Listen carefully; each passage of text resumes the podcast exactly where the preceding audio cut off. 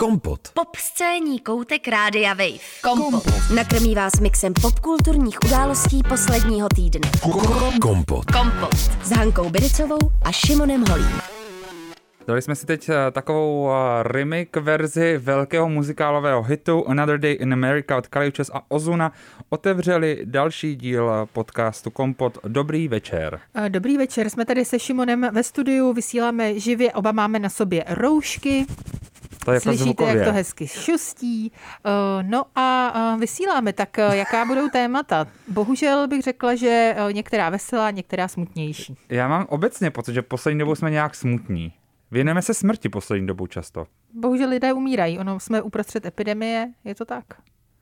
A co třeba si dát někdy jako díl o životu? Ale teď my si pořád bavíme o něčím životu. No to je pravda. No. Takže budeme řešit uh, život a smrt. Přesně tak. Například uh, Virgila Abloha, který bohužel zemřel v 41 letech. Tato zpráva nás zasáhla teď o víkendu. Potom se budeme bavit uh, o tom, že Lindsay Lohan kterou podle mě nikdo z vás nesleduje, jenom my dva se Šimonem, respektive ani Šimon, jenom já.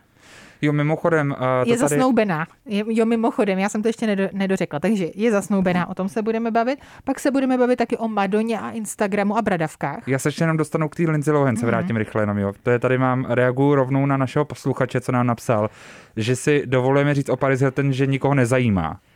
Aha. Že jeho teda zajímá hodně a je to ikona, takže bacha.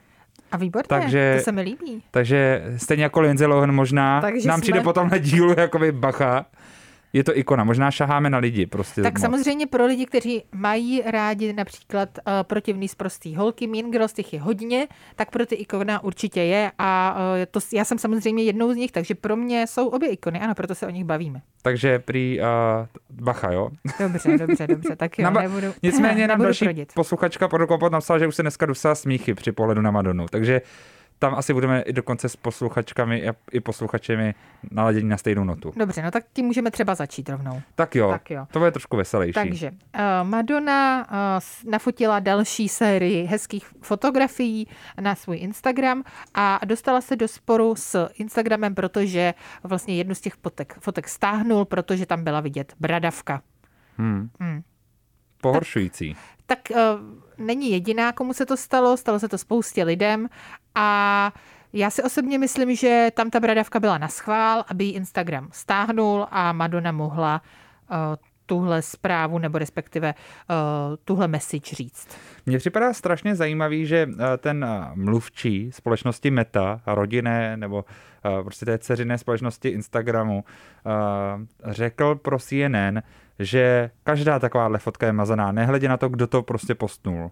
A má smůlu. Zajímavé je, že na to vsadili taky tvůrci kampaně k snímku Pedro Almodovara Paralelní matky, ano. Které, kteří, které vlastně mají na plagátu přímo vlastně bradavku, která slzí a připomíná oko, aby takhle zmátla ty počítače. Bradavka neslzí, teče z ní mléko. Přímo, teče z ní mléko, ale vypadá jako slzící oko. Jasně. Což eh, mělo zmást uh, samozřejmě všechny tady ty uh, softwary, které mají rozeznat bradavky. A podařilo se jim to. Výborně. Takže nejsou smazaní nikde. Takže vlastně to, co říká mluvčí, není pravda. Už teď Aha. máme rovnou úkaz, důkaz toho, že Takže to tak Madoně bychom měli poradit, aby si nějakým způsobem spustila laktaci. Nevím, jestli to v jejich 63 letech ještě půjde, ale já si myslím, že u Madony půjde všechno. Jo, a zároveň, aby třeba spolupracovala s Pedro Almodovarem. Taky. Což by mě taky zajímalo. To by bylo dobrý. A tam si myslím, že oni by se opravdu mohli potkat. Jo, a já vlastně mám pocit, že ten Gotier je spojuje oba dva s ním spolupracovali oba dva, dokonce ve stejném období. On v době filmu Kika, ona, ona špičaté, špičatou podprsenku. Mm-hmm. Já bych to navrátil. Já taky. Já si myslím, že tady jsme zase, uh, Šimone, na něco natrefili. Zase o něco dřív.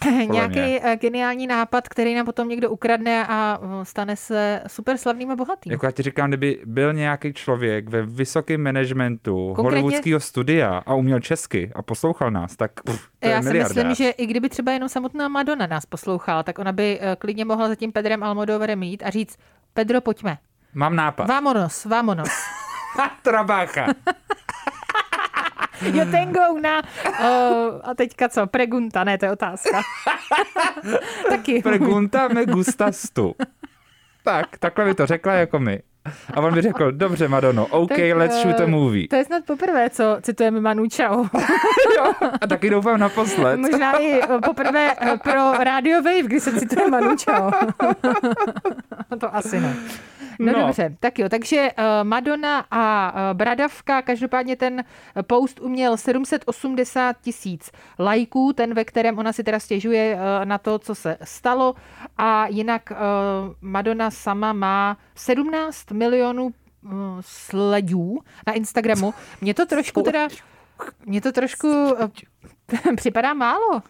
Jo, je to hodně málo, taky bych čekal víc, protože mám pocit, že taková Ariana Grande má eh, při litmém pro, proletu přes 287,8 milionů. No takže a podívej se na Selenu Gomez, protože ta je eh, vlastně tím eh, nejsledovanějším člověkem na tam Instagramu. už se to trošku měnilo. Proto je taky obsazovaná velmi Tam často už se to do právě měnilo. filmů. Aha, Teď má dobře. 275, o 3 miliony méně než Ariana Grande Aha. a nejvíc snad má, nejvíc snad má totiž, mám pocit, nějaký fotbalista. Cristiano Ronaldo mám pocit, že má nejvíc tuto chvíli. A to se nedivím zase na druhou stranu, protože kdo se nechce koukat na, eh, na olejovanou krásu Cristiana Ronalda a jeho rodiny, já každopádně ano, ve chvíli... 371 milionů. To já, tak to mě naplňuje naprostým štěstím a tohle je ta šťastná zpráva, Šimone, kterou my jsme chtěli eh, mít v Ale tom pořadu. souhlasím s Madonou, protože jsem jenom na fotce číslo, jenom abych to spočítal, jo. 3, Ježíš 9, ty zase budeš počítat, Šimone, jsem na ale 15. nebo 18. fotce maximálně na jeho účtu, jo. Aha. A co vidím hnedka? Bradavku. No právě, Takže já se ptám, No dit jo, dit to je celý ten problém. Je to samozřejmě totální sexismus. Je naprosto nesmyslný, aby Další ženská fotka, bradavka. bradavka byla cenzurovaná a bradavka Ro- Cristiana Ronalda cenzurovaná tady nebyla. čtyři bradavky Hlavně, se synem. pardon, ale eh, nahota prodává, takže ve chvíli, což ví samozřejmě Madonna a ví to i Cristiano Ronaldo, proč myslí, že se svléká na těch fotografiích? Další. Myslí, že se svléká proto, že je mu teplo? Ne. Svléká se proto, že ví, že když se sleče, tak za prvé Instagram jeho fotky nebude retušovat eh, nebo nebude je Oni stahovat. zretušovaný jsou, to zase. Eh, Jakoby, to se neboj, to jako Tak, vidím. Jasně. Ale uh, za druhé, protože ví, že na něj dostane tisíc milionů lajků. Pardon, na Takže foto je to jako samozřejmě on. totální sexismus a je to úplně špatně. Nikdo by neměl uh, cenzurovat bradavky. Tady má fotku na své vlastní spodní prádlo 5 milionů 633 tisíc 380 lajků. A Šimone, co se to teď stalo? Já souhlasím s Madonou. A je to tady. Tada! Takže to, to je gratuluju, Hani.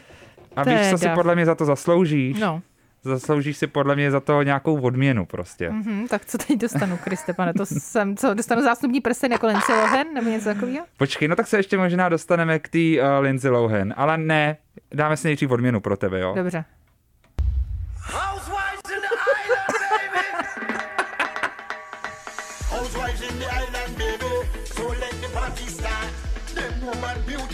As ever. The sun is hot, boy. Are you ready? Ha! Your body. Let the Caribbean rhythm touch your soul and make you go crazy. Fever. Feel it. Can you feel the island fever? Děkuji ti. Úplně se rozářila. Děkuji ti. Tak uh, Cristiano Ronaldo nejsledovanější na Instagramu uh, a Ultimate Girl Strip tady na vlnách českého rozhlasu. Já nemůžu být Nejsledovanější. šťastnější, nemůžu být šťastnější. Dobře, tak jo, tak se dostaneme k té Lindsay Lohan. asi, Pojďme ne? na to. Dobře, tak Lindsay se zasnoubila, což je samozřejmě uh, velmi hezká zpráva. Gratulujeme a já musím říct, že jedno, jedna věc mě opravdu šokovala. Tohle byla zase ta zpráva, která uh, ovládla v podstatě bulvární servery uh, včera v neděli. A uh, zároveň ale bojovala o to první příčku na těch bulvárních, serverech s jinou zprávou, která je velice smutná a to právě s tím, že zemřel 41-letý designer návrhář Virgil Abloh. A mně přijde, že to je naprosto šílený, že zásnuby Lindsay Lohan uh, se dostanou jakoby před to, že zemřel Virgil Abloh. Mně to přijde fakt jako šílený. Co tobě? Takže už neřešíme zásnuby. Uh, Řešíme rovnou Virgila. ne, ne, ne, řešíme zásnuby, ale... Jako eh, přijde mi, to, přijde mi to šílený a zajímavý je, že i hrozně moc hudebních serverů, který opravdu píšou o čemkoliv, tak nemluvili o tomhle. To mi přijde až záhadný. No mě taky, já jsem byla docela šokovaná, že třeba na Page Six, kterou velmi často sleduju, New Yorkská uh, stránka, která je ještě na tom východním pobřeží, protože Virgil Abloh pochází ze Chicaga, takže je v podstatě z té správné strany uh, Spojených států, uh, tak tam byla už nějakou řádku minut vlastně zpráva o zásnubách Lindsay Lohan a na to, že zemřel Virgil, jsme stále čekali. Tak uh, to mi přišlo fakt jako docela zvláštní. Osobně si myslím, že to možná mírně malinko rasistický. Možná malinko, Hmm, ale... Jako možná, No, myslím, že jo. bych se. Myslím, Vůbec. že jo, protože eh, tak to je. Tak rychle Lindsay Lohan, teda ať tomu nedáváme uh, tolik prostoru, zasnoubila se s Báderem Šamasem, což je, prosím tě, uh, postolkovala jsem trošku. Uh, postolkovala jsem trošku skrze weby, uh, které se dokázaly podívat na jeho LinkedIn. Tam by mě docela zajímalo, hmm. Hmm. kolik lidí teda Báder Šamas vlastně viděl, že se dívá na jeho profil. Tak je to člověk velice vysoce postavený v nějaké jako super velké bance. Hmm, Takže bankéř. Ano. Tak docela fajn. Eh, Žije s ním asi rok, nebo o tom víme, a žijou v Dubaji, jsou zasnoubení a eh, říká Lindsay, že to je její A budoucnost. kultivují spolu ten krásný neexistující přízvuk z 25 zemí dohromady. Určitě. Tak jo, Určitě. zpátky už ale k synovi emigrantů z Gany z rodného Illinois, který eh, stál za vlastní módní značkou, potom byl uměleckým ředitelem také pánské kolekce dalšího velmi známého módního Ano. domu a ty si před eh, vysíláním říkala, že to je člověk, který změnil módu a změnil popkulturu i jako kreativní ředitel umělecké agentury Káněho Vesta. Ano, Donda. Tak eh, co k tomu ještě máš co říct? Tak eh, pro mě je to, musím říct, velmi smutná zpráva, protože Virgila Abloha mám já spojeného s velkou podporou Káněho Vesta, kterou on mu dával. Byli kreativní dvojkou, Virgil byl vždy, vždy ten vzadu, ale eh, jednoznačně se neuvěřitelným způsobem podepsal na úspěchu Káněho Vesta eh, v té době jeho největší s- slávy, to znamená v době desek eh, My Beautiful Dark Twisted Fantasy, jehož, eh, jehož coveru byl třeba autorem a byl autorem coveru milionů dalších desek. Takže eh, on vlastně nebyl jenom designérem módy, ale byl designérem obecně.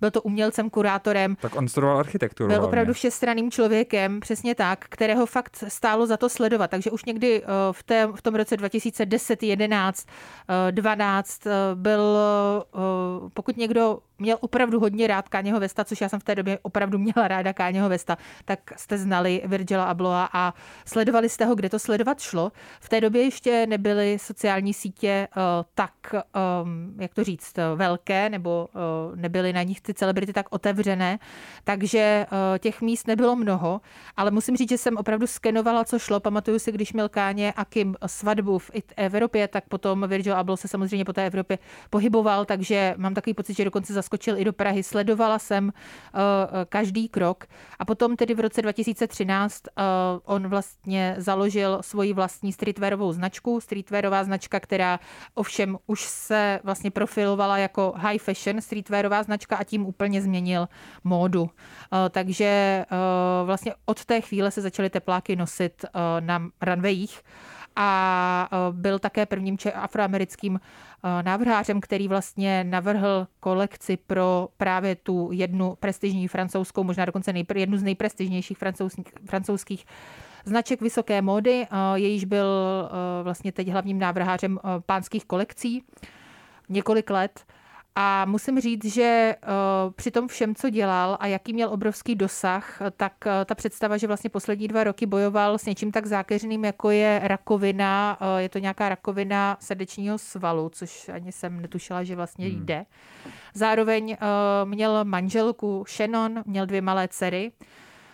Tohle všechno vzhledem k tomu, že to je ještě ke všemu můj vrstevník, mě teda naplňuje obrovským smutkem. Musím říct, že toho dosáhl opravdu hodně, že je to člověk, ke kterému si myslím, že určitě je možné nějakým způsobem zhlížet, i protože on byl vždycky hrozně blízko svým fanouškům. Právě už eh, pokud trošku zagooglujete, tak můžete najít spoustu článků o tom, jak Virgil Abloh se svými fanoušky komunikoval, že odepisoval eh, na zprávy velmi často, že eh, vlastně dost často se i vyjadřoval v komentářích, pokud ho někdo tegnul třeba nebo o něm mluvil někde, tak on prostě se neváhal a, ne, a, a uh, napsal jim. Zároveň i všechny celebrity, které na něj vlastně teď vzpomínají, tak říkají, že byl opravdu velmi pokorný a uh, prostě fajn člověk. Hmm. Za chvíli už budeme volat Janě Potočkové a hmm. budeme řešit Masterchefa, takže zůstaňte s námi. Kompot. Pop scéní hodina rádia Wave kdykoliv a kdekoliv. Kompot. Kompot. Poslouchejte Kompot jako podcast. Více na wave.cz lomeno podcasty. Kompot. X a takový gastronomický název skladby Milk, mléko, už teď v playlistu pořadu Kompot a s námi už je tady další gastronomka, Jana ano. Patočková. Ahoj Jano. Ahoj. Ahoj. Já jsem ti na Twitteru, ano, začínám také používat Twitteru. Twitteru. Označila no, jako mi sídlo, Jani. Seš mi sídlo? My sídlo, mm-hmm. no to, jak se to vezme, ale určitě v nějakých ohledech, jo. Mm, já si právě myslím. Takže budeme se bavit o Masterchefovi, který eh, jsme obě sledovali. A minulý týden eh, měl velké finále Masterchef. Vyhrála uh, ježišmarja, teď to musím říct správně, Besky alias Veronika Danišová, 27-letá soutěžící ze Slovenska. Tak uh, Jani, jak jsi spokojená s touhle výhrou? Já jsem velmi spokojená. Myslím si, že to je úplně výborný výsledek a fandila jsem jí. V tom finále byly tři ženy, kromě Veroniky Danišové alias Besky. Eh, tam byla také Petra Vindyšová a Jitka Veselá. Co si říkala na tohle finále plné žen?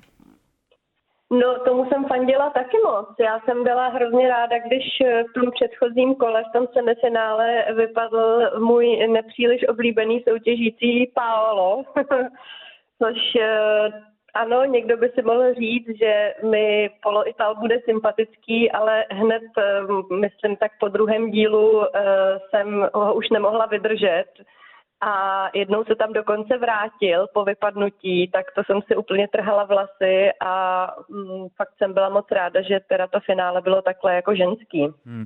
Mě by ještě zajímalo, jak vnímáš celý ten cast téhleté řady. Máš pocit, že byl lepší nebo horší než ty předchozí, protože jsme ten cast řešili v těch předchozích řadách? Já si myslím, že hodně drží tu laťku i z toho předchozího ročníku, eh, kde vlastně to bylo jako velmi pestrý, tak myslím si, že tady, že tady taky vlastně, že jsme viděli docela jako plejádu různých eh, osobností, prototypů lidských bytostí. A ve to byly všechno jako víceméně sympatiáci, jak to zase abych jako nenasazovala Paulovi psí hlavu, ale tak víte, jak to je, vždycky prostě si v kolektivu oblíbíte někoho víc a někoho míň. Klasika. Byla to taková třída příjemná. Jako umím si představit, že měli mezi sebou takovej ten vibe spolužáků vlastně. Hmm.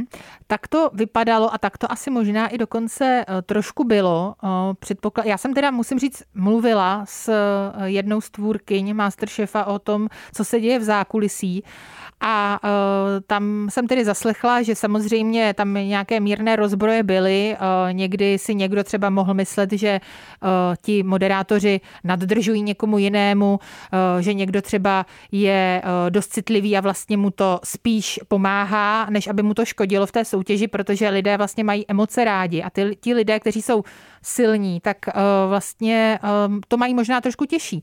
Potom ale vyhrála Besky, která je podle mě vlastně epitom nějaké síly a vyrovnanosti. Máš taky takový pocit, Jano? Jo, určitě, uh, určitě, ale myslím si, že třeba i ta druhá z těch finalistek Jitka zároveň je, vlastně byla taky celkem taková ta jako vyrovnaná žena, která která je prostě ta máma od té rodiny a je to taková ta aktivní žena, která se nebojí těch výzev. Tak Takže aktivní žena, umí, ano. I u ní mi přišlo, že je vlastně právě eh, taková celkem jako uh, držák. no, držák asi je, protože vyhrála Australian Open třeba. Tak já jsem třeba Australian Open, ne, Open nevyhrála, taky bych řekla, že jsem možná trošku držák, ale Jitka je podle mě teda úplně uh, specifická kategorie. Proto si třeba já osobně myslím, že ten cast se velice povedl. Uh, už loni jsme měli uh, tady recenzi na Masterchefa s tím, že je to vlastně to nejlepší, co můžete na televizních obrazovkách vidět. Ale ta letošní letošní uh, sezóna, ta si podle mě zaslouží Emmy. Normálně jednoduše. mě by zajímalo... Mě, mě by zajímalo, my jsme eh, řešili tady, jak by to vypadalo, kdyby jsme vařili i my, tehdy jsme si dělali srandu z toho, že abych došel, dával smetanu a sír a vlastně bych vařil jenom sír se sírem. Tak má, máte nějaký pocit, že ty vlastně ta finálová trojice a hlavně vítězka měli nějaký takový signature, signature jídlo, podle kterého byste vždy poznali, že jíte jídlo od ní? No, Hani. Uh, jestli myslíš, jestli Besky má nějaký uh, signature jídlo, tak třeba uh, si myslím, že to finálový menu uh, bylo právě vytvořený tak, aby my jsme poznali, že to je Besky, protože ona si uh, vymyslela, že to chce udělat vlastně podle nejoblíbenější pohádky, kterou má, což je Malá morská víla. A jak předkrm, tak hlavní jídlo, tak potom uh, ten dezert udělala uh, ve stylu Malé morské víly, takže ta linka se tam pořád uh, prolínala, což ty ostatní soutěžící neměli. Já si myslím, že tohle byl i ten důvod, proč ona vyhrála, protože tomu hmm. právě dokázala dát ten příběh. Takže podle mě to, co Besky odlišovalo od ostatních, je, že ona, kromě toho, že perfektně vařila, tak ještě má obrovskou fantazii. Takže Jano, na, tam míří moje další otázka. Besky teď uh, připravuje uh, vlastně knihu, připravuje knihu receptů. Bude se jmenovat Nebesky z Besky, uh, což je hezký název. Uh, koupíš si ji, Jani? Ale nekoupím ani. Jak to? Jak to, Jani? Uh, já upřímně řečeno nevím, co bych dělala s kuchařkou. Vždycky, když se ke mně nějaká dostane, tak uh, moc nevím, co s ní.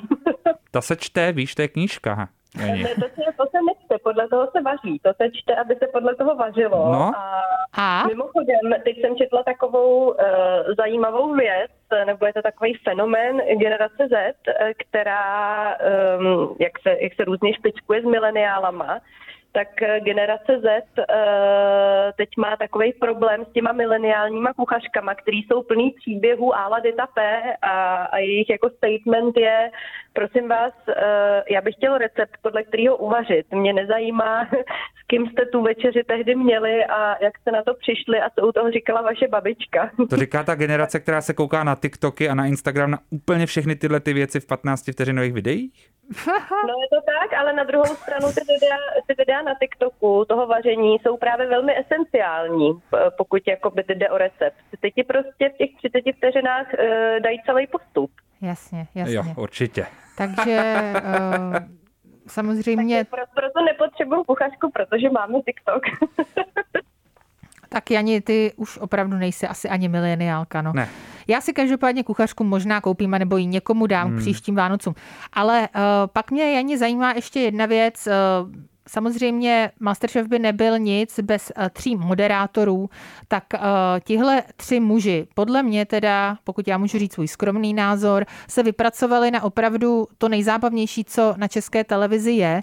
Uh, vzpomínám si, že jsme měli tady takový býv s režisérem Masterchefa Radovanem Siebertem, protože jsem si dovolila říct, že jsou toporní a prkení ale eh, teď se chytám za jazyk a musím říct, že eh, to tak už určitě není, ale věřím, že to je i tím, že se právě eh, propracovali až k tomu, jakým způsobem ovládají tu kameru a vlastně celé to pódium a celou tu show.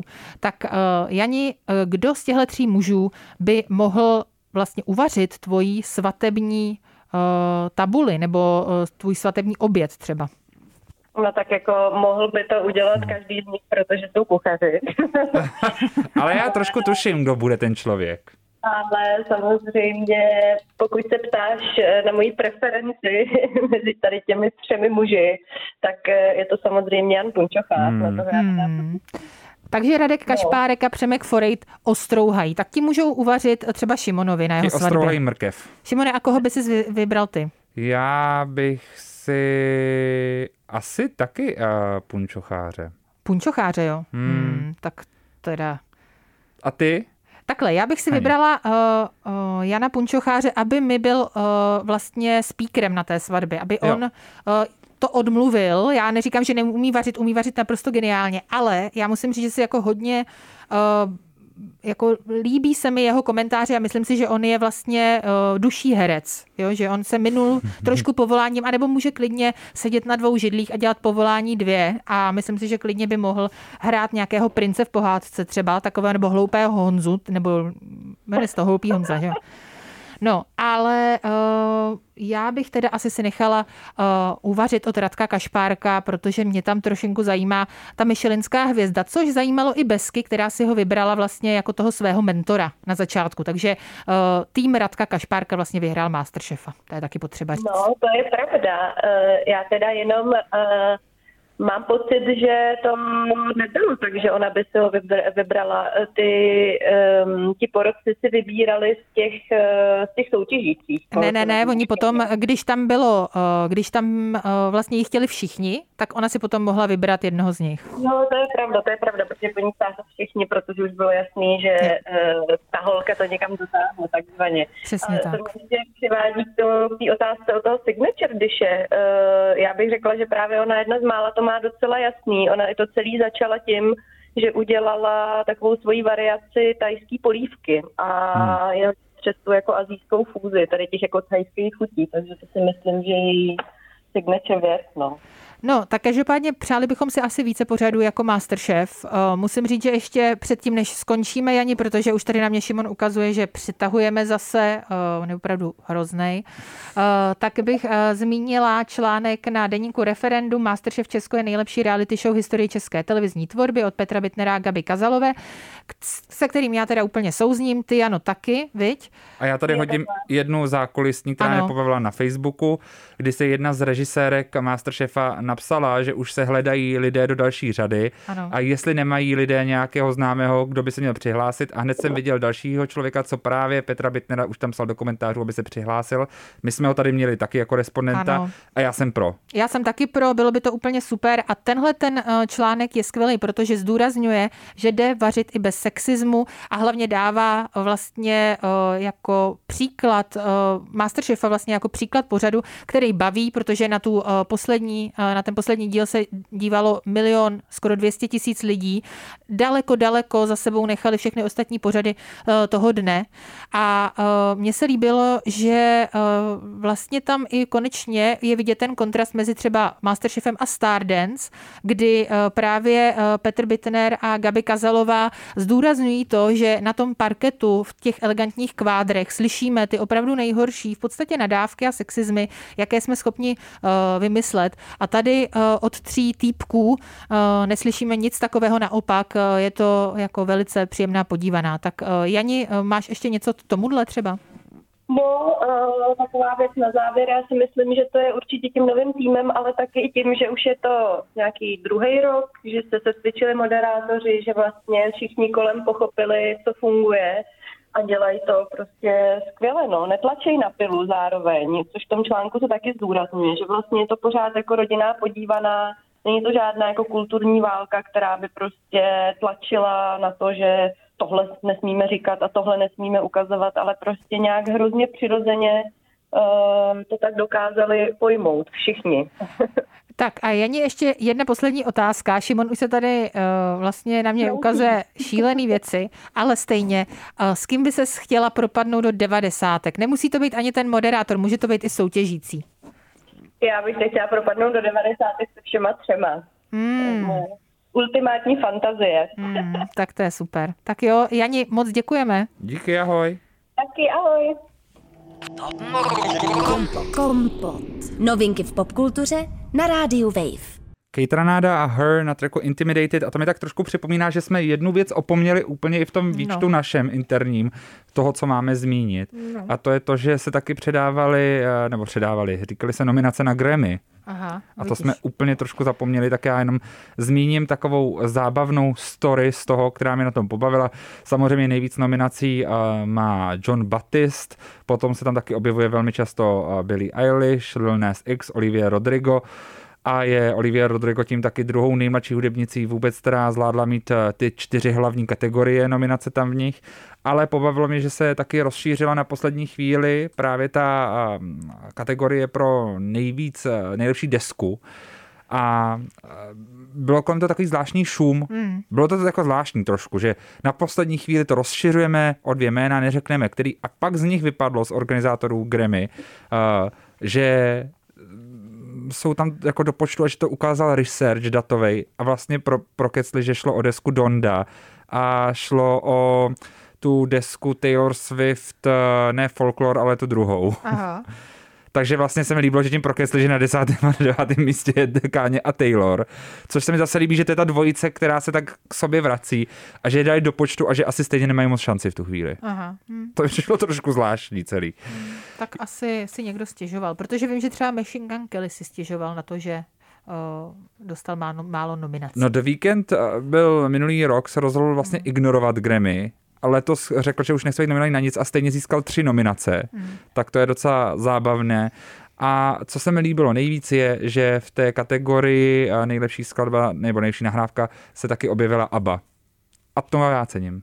Proč ne? Proč ne? A jakou Prostě- máš nejradši písničku od Aby? Ty jo, asi to bude vůlevu. Co ty? Eh, Já mám nejradši Dancing Queen, protože ji mám jedinečně spojenou s Aničkou Bednářovou, eh, tady naší bývalou produkční na rádiu Wave, která ji naprosto milovala. Vždycky, když jsme měli nějaký večírek, tak na tu se tancoval. Já taky měl vůlevu a já mám vůlevu a potom mám ještě takový jako... Vůlevu. No, takže to je jako skvělý. A potom mám ještě slabost na, eh, na ale to je české podání od Heleny Vondráčkový, ty se ptáš, co já. Ano. A to já mám mnohem radši než Winner Takes It All. Já mám nějak pocit, že tam se ten český text jako, Propsal, viď? Že Jako by to, to je mělo být takový světový. drama. Mm, já vím, no. to je fakt jako, to je telenovela v písničce. no ale byla to opravdu Vondráčková? Jo, jo, Helena Vondráčka to zpívá. Jo? A ty se, no, a ty se ptáš, co já? To a jak mi mělo zpívat. být? Protože to je takový jako hodně, uh, to už je mimo moje možnosti. No, Vůlevu ještě zvládnu, Ale ne, podle ani mě, vůlevu když nezvládnu. zaspíváš to a ty se ptáš, co já, tak moje máma zase mi pak řekne, že si kvůli tobě zpívá nekonečný příběh. Takže... no, nicméně, Šalko. Od Grammy pryč, uh, pojďme se podívat uh, za F is for Family. My jsme o, už o tomhletom animovaném uh, komediálním seriálu streamovací společnosti Netflix mluvili před uh, asi dvěma lety. Je to seriál tvůrců Billa Burra a Michaela Price. Billa Burra můžete znát jako známého komika, on tam taky je jedním z těch hlavních hlasů. Společně s ním je tam taky Justin Long nebo Laura Dern a Sam Rockwell, Oscary, ocenění herci, známí herci, populární herci. A je to seriál, který nás dostane zpátky do 70. let, do Spojených států amerických, kdy se děti toulají bez dozoru, pivo teklo proudem a chlapa o televizi nikdo nedostal, jak říká anotace. A je to opravdu pravda. Sledujeme tady tu irskou rodinu, kde je řev na denním pořádku, ale čím dál tím víc s každou řadou zjišťujeme, že je to všechno spíše o rodinné frustraci a o tom, co dědíme za geny a jestli je dobré být rodiči nebo ne. A musím říct, že eh, ta poslední řada, pátá řada, která byla ohlášená jako ta finální, má sice jenom 8 epizod, ale tak mi dala takový jako smutek do mě, že ta série končí, protože bych chtěl s touhletou rodinou nakonec strávit z času mnohem víc. Mm. A hrozně se mi líbilo, že ta pátá řada konečně vysvětluje ještě mnohem lépe ten vztah eh, té titulní postavy se svým otcem, který na konci čtvrté řady eh, umře, to už vám prozradím, eh, otec Franka Murphyho umře a ona řeší vlastně jak se s tím vypořádat, protože on ještě stihne říct takové dvě slova, které ho potom jako matou celou tu řadu, aby až na konci zjistil, co znamenají. A hrozně se mi líbí vlastně to tematizování toho, že jsou ty generace po sobě furt neustále ničení tím, že vždycky ta rodina je ta, co nás ničí. Proto ten seriál F is for Family je docela jako dobrý, výstižný.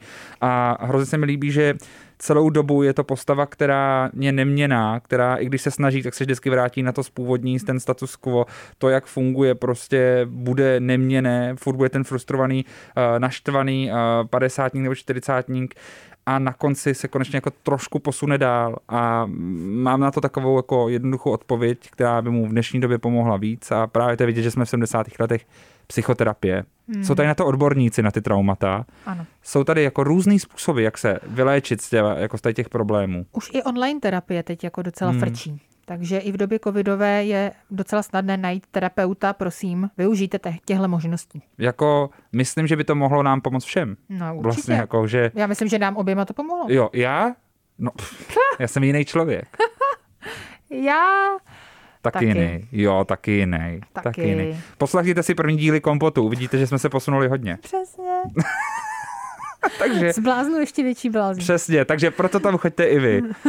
Ne, ale opravdu, je to na tom hrozně zábavný vidět, že v těch 70. letech uh, ta, to bylo nastavené jinak. Myslím, že se jim to, ono to samozřejmě je hodně stylizovaný, chvilkama to je jako extrémní, co se tam děje, ale hezky to popisuje některé ty dílčí momenty a hrozně se mi líbí, že v této řadě se taky vytáhla jedna specifická linka, která tam předtím moc neřešila a to je uh, bratr, bratr manželky toho titulního hrdiny, uh, který je gay a právě proto se s ním jeho rodina ne- nebaví.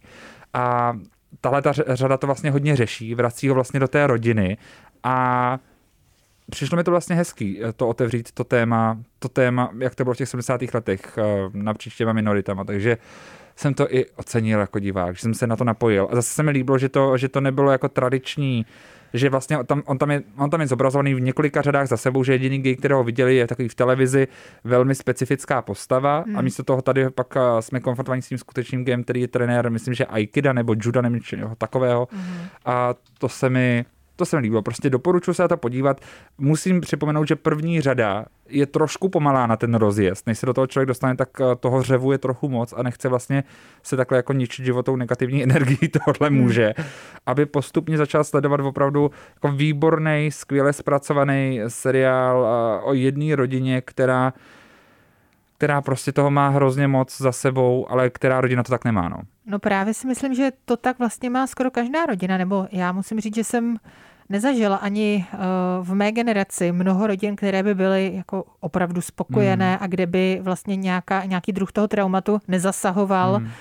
do vztahů těch lidí a i do vlastně psychického zdraví, tě, třeba těch dětí a hmm. i jejich osudů. Takže já si myslím, že třeba pro moji generaci je to pořád jako velmi, velmi aktuální. Já to mám hodně rád eh, jednu postavu uh, takové, takového uh, muže, který, teď tam, on tam jedna věc, která se neustále vrací, že je tam jeho kamarád, to Franka Murphyho v jednu chvíli, myslím, že dokonce to je i šéf, jestli v nějaké druhé, třetí řadě, kdy, který on rozváží žvíkačky do těch automatů, anebo kondomy do automatů. A on vždycky těm kondomů dělá takovou hru, že počítá raz, dva, tři a do toho čtvrtého bodne jehlou a propíchne ho a zdá ho do toho automatu.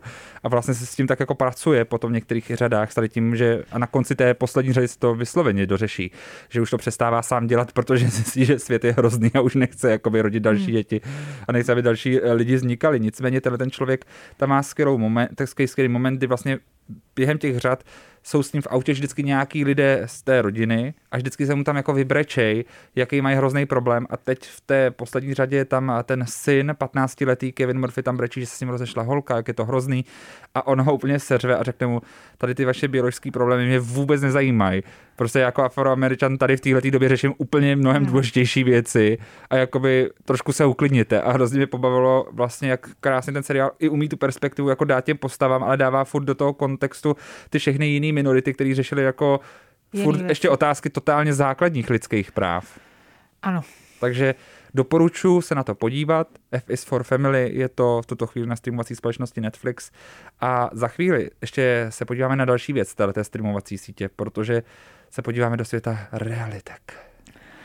Kompot. Pop scéní koutek Rádia Wave. Kompot s Hankou Biricovou a Šimonem Holím na Rádiu Wave.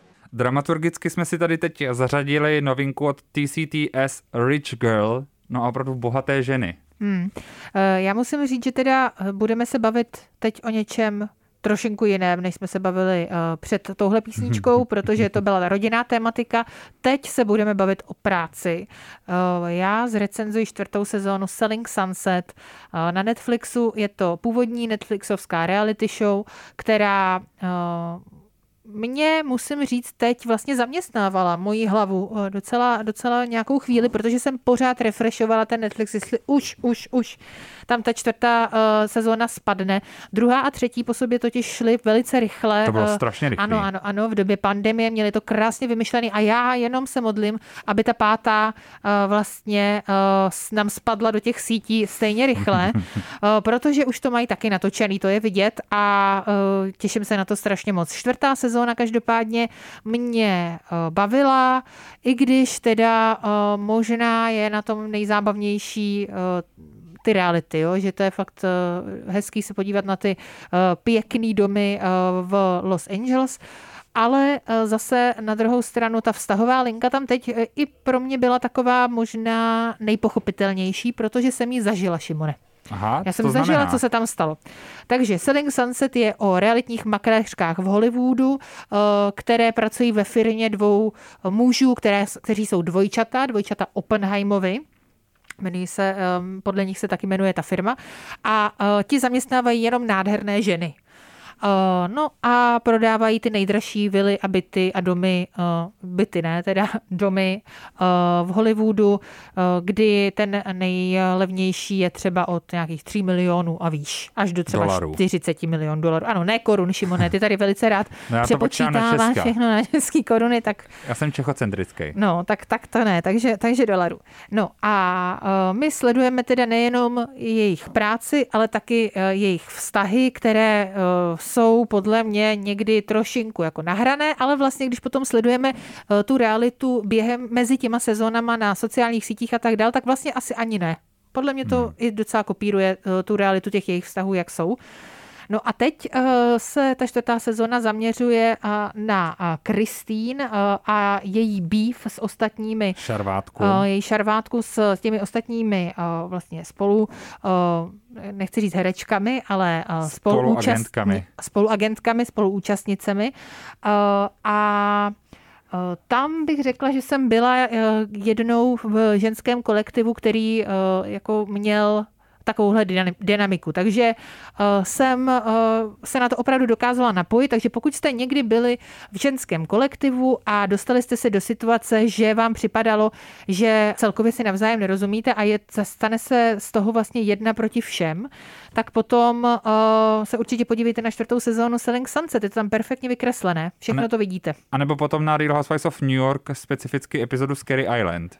Ano, nebo, ale Nebo. eh, tam si myslím, že to bylo ještě možná trošinku všechno jinak. Tam si myslím, že to je víc nahraný než u Selling Sunset. Ty myslíš, že Scary Island byl nahraný? Uh, no, myslím si, že ty zákulisní intriky jsou uh, jako velký, zrovna u, u hmm. Scary Island. Že tam hmm. jako ti sou, soutěžící opravdu jako hráli, jako hru. Já nemyslím jako, že hráli něco před těmi kamerami, ale že uh, fakt teda na sebe tam nastražovali různé pasti a tak dál, až to jednu tu soutěžící hmm. dostalo do situace, kdy se prostě Ani cítila ne špatně. soutěžící, jako spíš vystupující. Vystupující, uh, jo, kdy se, pardon, kdy se cítila opravdu špatně, ale tady bych řekla, že uh, ta realita těch vztahů je opravdu uh, pravdivá. Fakt se ta jedna z těch, uh, z těch uh, žen vlastně o těch ostatních, hlavně v médiích, vyjadřovala velice nelichotivě a dělala jí, jim ošklivé věci, takže jsou na ní všichni naštvaní a uh, ona teď vlastně není schopná říct, přiznat tu chybu a snaží se je nějakým způsobem zase zmanipulovat tak, jak to dělala vlastně do posud a to je teda docela náročný. Tak a teď přichází přesně 60 vteřin na zhodnocení prvních několika částí Real Housewives of Potomac. Prosím tě, eh, je to naprosto geniální, protože eh, tam se stalo to, že se objevila Nicki Minaj jako eh, hostka, moderující vlastně jedné té reunion a já jsem nikdy nezažila něco takového. Já se na to těším. odpouštím jí to, že není očkovaná. Já to řeknu. odpouštím i to, že všechny ty věci, ze kterých je tam jako uh, nařkává, sama dělá. Minimálně její rodina. Hmm.